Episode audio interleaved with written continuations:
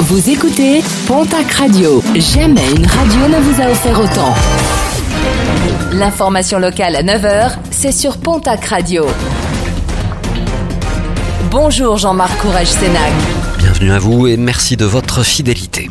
Jour J avec ce jeudi le lancement des conflits et autres manifestations contre le projet de réforme des retraites porté par le gouvernement.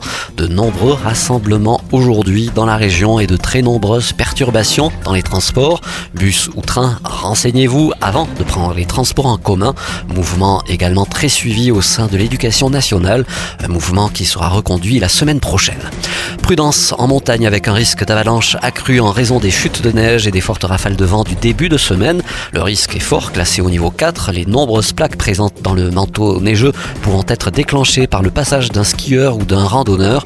De nouvelles chutes de neige sont programmées aujourd'hui ainsi que demain vendredi. Landes, Pyrénées-Atlantiques et Hautes-Pyrénées en alerte orange crue. Hier, alerte orange crue et neige verglas également pour les Pyrénées-Atlantiques et les Hautes-Pyrénées. Ce jeudi, prudence donc sur les routes, mais également à proximité des cours d'eau. Une situation difficile qui devrait toutefois s'améliorer au fil des heures. Un mot de sport et de rugby avec la section paloise sanctionnée suite aux incidents survenus lors de la première journée de Challenge Cup face aux Cheetahs. Sébastien Piccoroni avait déjà écopé de 10 semaines de suspension pour avoir invectivé l'arbitre écossais de la rencontre. Geoffrey Lanne-Petit, l'entraîneur de l'attaque et des transitions, a lui écopé de 5 semaines de suspension pour avoir insulté un autre arbitre.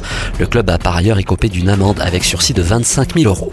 Toujours en rugby et toujours à la section paloise, une prolongation au sein de l'équipe béarnaise. Le demi de mêlée anglais Dan Robson, arrivé en novembre dernier des Wasps, va rester à Pau. Selon nos confrères de la République des Pyrénées, le joueur courtisé par plusieurs clubs britanniques aurait finalement choisi de rester à la section.